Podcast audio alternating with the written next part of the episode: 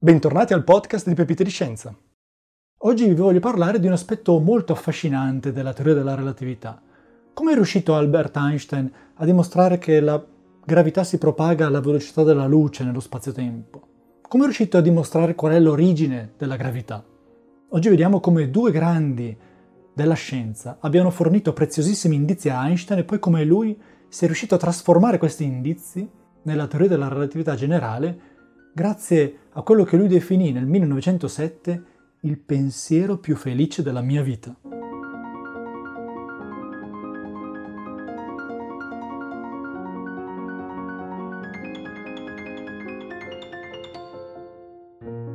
Galileo è il primo ad occuparsi in modo sistematico e proficuo dello studio della gravità. Lui è interessato, come dice nei suoi libri, a studiare i moti dei corpi, come si muovono gli oggetti nello spazio a seconda delle condizioni in cui si trovano, ma non moti di sua invenzione, bensì moti che si osservano in natura e in primis Galileo era interessato alla caduta dei gravi, ovvero cosa succede quando un oggetto viene lasciato andare e cade verso il pavimento. E cosa fa Galileo? Fa cadere corpi per gravità, li lascia cadere e studia come essi si muovono. Vi sembrerà banale che per studiare la gravità si lasciano cadere degli oggetti, però Galileo è il primo che comincia ad effettuare questo tipo di esperimenti. Ma invece di far cadere oggetti dalla torre di Pisa, come si suole raccontare, Galileo utilizzò dei metodi più ingegnosi che gli consentirono di addirittura diluire l'effetto della gravità per studiarla con più calma, in più dettaglio. Utilizzava piani inclinati, ovvero prendeva dei piani, li metteva ad un certo angolo rispetto all'orizzontale e faceva scivolare dei corpi su questi piani più inclino il piano e più i corpi cadono velocemente, finché il piano è verticale e cadono in caduta libera per gravità. Quindi un piano inclinato cosa fa? Li fa scendere più dolcemente, diluendo quindi l'effetto della gravità. Galileo cominciò quindi a creare quelle che lui definì le sensate esperienze, ovvero degli esperimenti mirati a studiare un effetto preciso e ad isolare tutti gli altri effetti presenti in natura per studiare proprio quello che mi interessa. Quindi oltre a diluire l'effetto della gravità per consentirgli di misurare con più precisione la distanza percorsa dai corpi in discesa e il tempo che ci impiegavano, non esistevano cronometri ad alta precisione a quei tempi, Galileo creò anche dei piani inclinati liscissimi per eliminare l'attrito tra i corpi e il piano stesso. Infatti se prendiamo una superficie ruvida e un corpo che scivola su di essa, l'attrito frena il corpo, quindi L'attrito maschera l'effetto della gravità e Galileo capì questo e eliminò sempre di più l'attrito per rivelare il vero effetto della gravità. Queste sensate esperienze di Galileo sono ora il cuore di quello che chiamiamo il metodo scientifico, inventato appunto da Galileo stesso. E come vedremo, il pensiero più felice della vita di Einstein è proprio un esperimento mentale, proprio nello stile di Galileo. Ebbene, Galileo studia come cadono i corpi per gravità, ma non è interessato, come dice lui stesso, a capire l'origine della gravità. Perché prima di capire l'origine lui vuole capire come funziona la gravità, qual è il suo effetto sui corpi in caduta. E lascia questo mistero ai posteri. E qui comincia così una collaborazione attraverso i secoli tra Galileo, Newton e poi Einstein per arrivare finalmente alla scoperta, alla comprensione di qual è l'origine della gravità e come la gravità si propaga nello spazio e nel tempo. È una collaborazione attraverso i secoli, una specie di staffetta se vogliamo. Galileo passa a Newton il testimone con tutta la conoscenza e l'informazione che lui aveva raccolto, ma anche con i misteri che ancora non aveva risolto. E in più passa appunto il metodo scientifico insieme a questo testimone a Newton.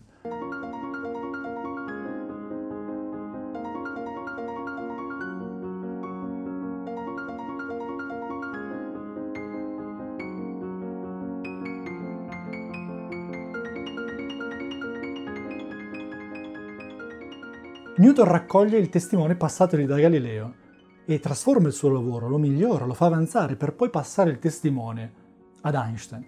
Cosa fa Newton? Dai semi gettati da Galileo sviluppa le tre leggi della dinamica. I semi delle prime due erano appunto stati piantati da Galileo. E inoltre continua il lavoro sulla gravità di Galileo e trova, grazie ai lavori di Galileo, di Keplero e di altri, la formula matematica che descrive la forza di gravità che agisce tra un corpo con massa e un altro corpo con massa a distanza, per esempio tra la Terra e un oggetto qualsiasi, per esempio un libro, quando viene lasciato cadere. Newton trova questa formula della gravitazione universale, si chiama, studiando il moto ellittico dei pianeti intorno al Sole. Newton quindi continua, completa il lavoro di Galileo, ma non riesce a trovare la soluzione al mistero dell'origine della gravità. Non era questione di tempo, i, tempi non erano maturi, mancavano le basi di fisica e di matematica per poter arrivare alla soluzione di questo mistero. Ma già Newton si fece una domanda cruciale.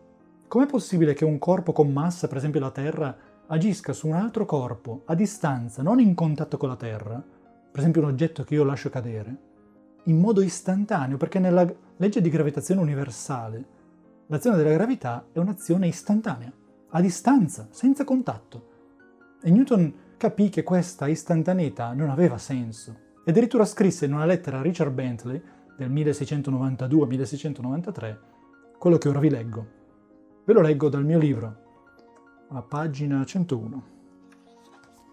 Newton dice, è inconcepibile che la materia inanimata debba operare su altra materia a distanza senza la mediazione di qualcos'altro di immateriale, che la gravità sia innata, inerente ed essenziale alla materia, così che un corpo possa agire su un altro a distanza attraverso il vuoto, senza la mediazione di nient'altro, mi sembra un'assurdità così grande a cui sono convinto che nessun uomo competente di scienza potrebbe mai credere.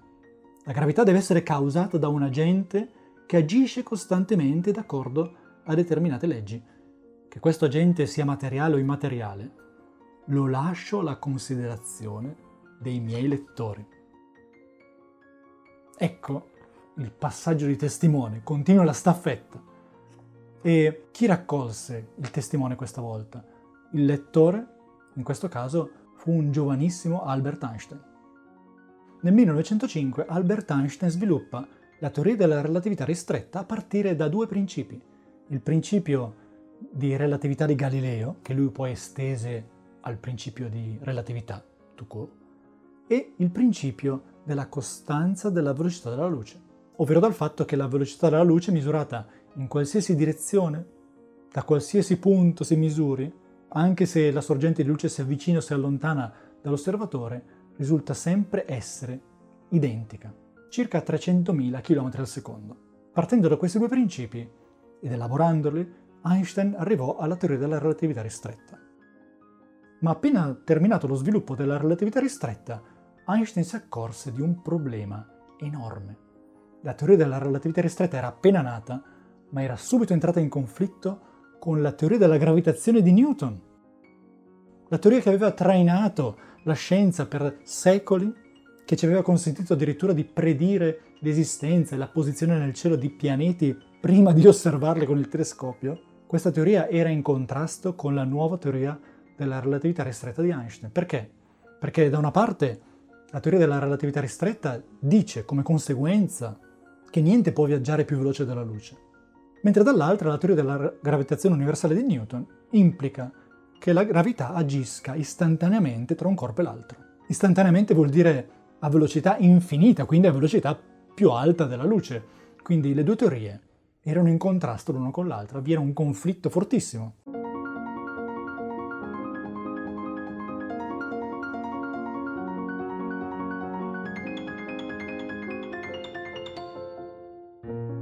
E qui arriviamo al 1907, quando Einstein ebbe il pensiero più felice della sua vita. Vi leggo un estratto da una delle sue lettere. Einstein scrive Mentre ero impegnato nel 1907 a scrivere un riassunto del mio lavoro sulla teoria della relatività speciale, ristretta, dovetti anche cercare di modificare la teoria newtoniana della gravitazione in modo da inserirne le leggi nella mia teoria della relatività. Insomma, le voleva fare andare d'accordo. Ma i tentativi per unire le due teorie non mi soddisfacevano perché portavano a ipotesi infondate. In quel momento ebbi il pensiero più felice della mia vita una persona in caduta libera dal tetto di una casa non percepirebbe la gravità durante la caduta. Perché questo è il pensiero più felice della vita di Einstein? perché lui trovò in quel momento un esperimento mentale, ovvero un esperimento immaginato, proprio come piaceva Galileo, in cui gli effetti della gravità permanevano, ma allo stesso tempo gli effetti della gravità diventavano impercepibili. Cosa vuol dire? Se io fossi in caduta libera ed estraessi, per esempio, dalle tasche degli oggetti, una biro, delle chiavi, e lasciassi andare a mezz'aria queste chiavi, per esempio, questa biro, davanti ai miei occhi, proprio qui, se lasciassi andare qui davanti ai miei occhi mentre sono in caduta libera, che succederebbe? Li lascerei andare e questi oggetti cadrebbero insieme a me, ma rimarrebbero sempre all'altezza dei miei occhi, cadrebbero insieme a me. Proprio come succede nella Stazione Spaziale Internazionale, dove se si lascia un oggetto a mezz'aria, questo oggetto rimane lì, non cade verso il pavimento della stazione spaziale. Perché? Perché la stazione spaziale è in caduta libera sulla Terra. E quindi sperimenta proprio quell'effetto del pensiero più felice della vita di Einstein, dove qualcuno cade in caduta libera e non sente più gli effetti della gravità. La Stazione Spaziale Internazionale è sotto l'effetto della gravità della Terra. Per questo orbita intorno alla Terra, ma allo stesso tempo è in caduta libera. E quindi gli effetti della gravità svaniscono, perché se io lascio un oggetto a mezz'aria rimane lì, come se non ci fosse gravità. Eppure la gravità c'è, perché la stazione orbita intorno alla Terra, l'uomo cade dal tetto nel pensiero di Einstein, quindi la gravità c'è, lo fa cadere, ma allo stesso tempo se lascia un oggetto a mezz'aria davanti ai suoi occhi, quell'oggetto cade insieme a lui come se non ci fosse gravità. Vediamo lo stesso concetto in un altro esperimento inventato da Einstein e che riporto con degli schemi disegnati da me nel mio libro. Einstein si immagina un ascensore nello spazio vuoto tirato da una fune. Noi l'abbiamo fatto un po' più moderno e l'ascensore invece di essere tirato da una fune è spinto da un razzo. Ora, come funziona questo esperimento mentale di Einstein? Dentro un ascensore, dentro l'ascensore c'è un osservatore, un fisico, a cui potremo porre delle domande. Siccome l'ascensore non ha finestre, il fisico all'interno non sa di trovarsi nello spazio.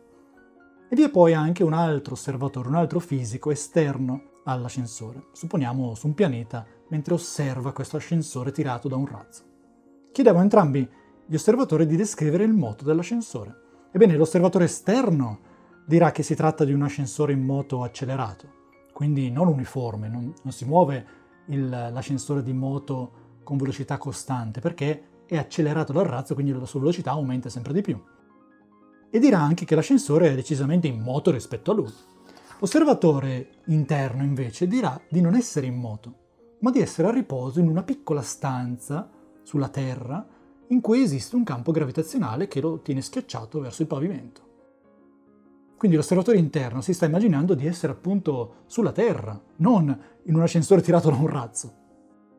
Allora chiediamo a entrambi di descrivere cosa succede se il fisico nell'ascensore lancia un oggetto, per esempio una pallina. I due osservatori qui diranno la stessa identica cosa, ovvero la pallina seguirà una traiettoria parabola per entrambi, solo che l'osservatore esterno attribuirà tale moto al moto accelerato causato dal razzo che tira l'ascensore, mentre quello interno all'attrazione gravitazionale che lui percepisce. Quindi descriveranno lo stesso fenomeno, solo che da punti di vista diversi ma equivalenti.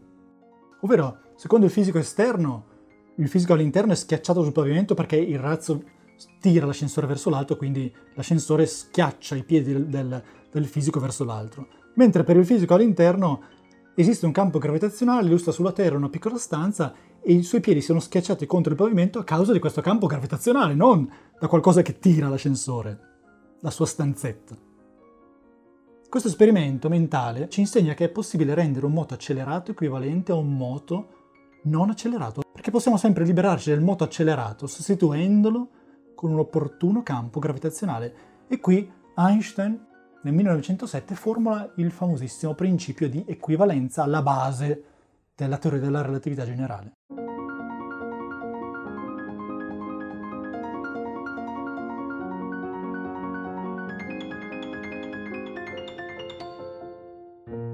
principio di equivalenza dice che tutti gli osservatori in moto accelerato possono considerarsi a riposo a patto di introdurre un opportuno campo gravitazionale, i cui effetti sono gli stessi del moto accelerato che sta rimpiazzando, ovvero il fisico sta in moto accelerato nel raz- nell'ascensore tirato dal razzo, però può anche pensare di essere a riposo sulla Terra sotto gli effetti di un campo gravitazionale che rimpiazza il moto accelerato del razzo che tira l'ascensore.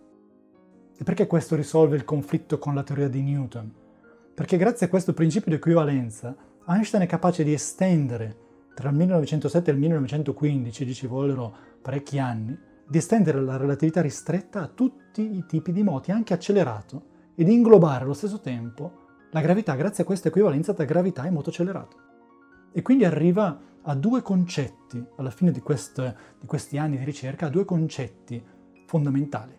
Il primo è che massa ed energia, la presenza di massa ed energia curva lo spazio-tempo. Lo spazio-tempo diventa come un tessuto flessibile che può incurvarsi. E il campo gravitazionale non è altro che la curvatura dello spazio-tempo, quindi il Sole che è molto massiccio curva lo spazio-tempo intorno a sé, nel sistema solare, e la Terra si muove in questo spazio-tempo curvo. E lo spazio-tempo possiamo immaginarlo appunto come un tessuto flessibile e la Terra come una biglia che rotola su questo tessuto seguendone le pieghe, seguendo la curvatura dello spazio-tempo. E come fa il Sole a curvare lo spazio-tempo fino alla Terra? Il Sole si trova a 150 milioni di chilometri da noi. Come fa ad agire a distanza fino alla Terra? Questa è la domanda cruciale che aveva Newton e a cui Einstein risponde così. Il Sole crea delle onde gravitazionali che si propagano alla velocità della luce, quindi non più veloce della luce, fino alla Terra. E la Terra poi risente gli effetti di questa gravità del Sole che si è propagata alla velocità della luce, quindi che ci ha impiegato circa 8 minuti per arrivare dal Sole fino alla Terra. Vediamolo con un'analogia tra una, un oggetto che cade nell'acqua e crea delle onde e la presenza del Sole che compara nello spazio e crea delle onde gravitazionali. Quindi un oggetto cade sulla superficie piatta di un lago e crea delle onde che si propagano a una certa velocità. Così, allo stesso modo, una stella compare, il Sole per esempio compare nello spazio vuoto e perturba lo spazio-tempo creando delle onde che si propagano alla velocità della luce. L'onda sull'acqua cosa fa? Cambia il livello dell'acqua che sale, scende continuamente in ogni punto e poi l'onda si smorza perché sparisce l'effetto che l'ha generata. Mentre nel caso dello spazio-tempo, da una parte l'onda fa cambiare continuamente la curvatura dello spazio-tempo in ogni punto, analogamente all'onda sull'acqua, e l'onda poi si smorza, ma rimane una curvatura permanente dello spazio-tempo, una curvatura che la Terra risente e che segue nel suo movimento che lo porta poi intorno ad orbitare intorno al Sole in, mo- in un movimento ellittico. Quindi viene risolto il dubbio di Newton su come si propaga la gravità attraverso lo spazio e questa curvatura si propaga attraverso onde gravitazionali che viaggiano alla velocità della luce, quindi non la superano, sono ora in accordo con la relatività ristretta e questa teoria, la relatività generale, quindi ingloba ed estende la teoria della gravitazione di Newton. E tutto questo grazie al pensiero più felice della vita di Einstein del 1907, in cui si immagina questo esperimento mentale allo stile di Galileo. Mistero risolto, Galileo e Newton ringraziano. Se anche voi volete salire sulle spalle dei giganti e vedere sempre più lontano, sulle spalle di Galileo, di Newton, di Einstein, vi ricordo che potete leggere il mio libro Capire il tempo e lo spazio per comprendere meglio il tempo, la gravità e la relatività ristretta generale di Albert Einstein. Grazie per l'ascolto. Pepite di Scienza è un podcast di Simone Baroni in collaborazione con Roberta Messuti. Pepite di Scienza è anche un canale YouTube se vi piace il contenuto dei nostri episodi, vi invitiamo a lasciare una valutazione positiva e a condividere il nostro podcast. A presto con un nuovo episodio.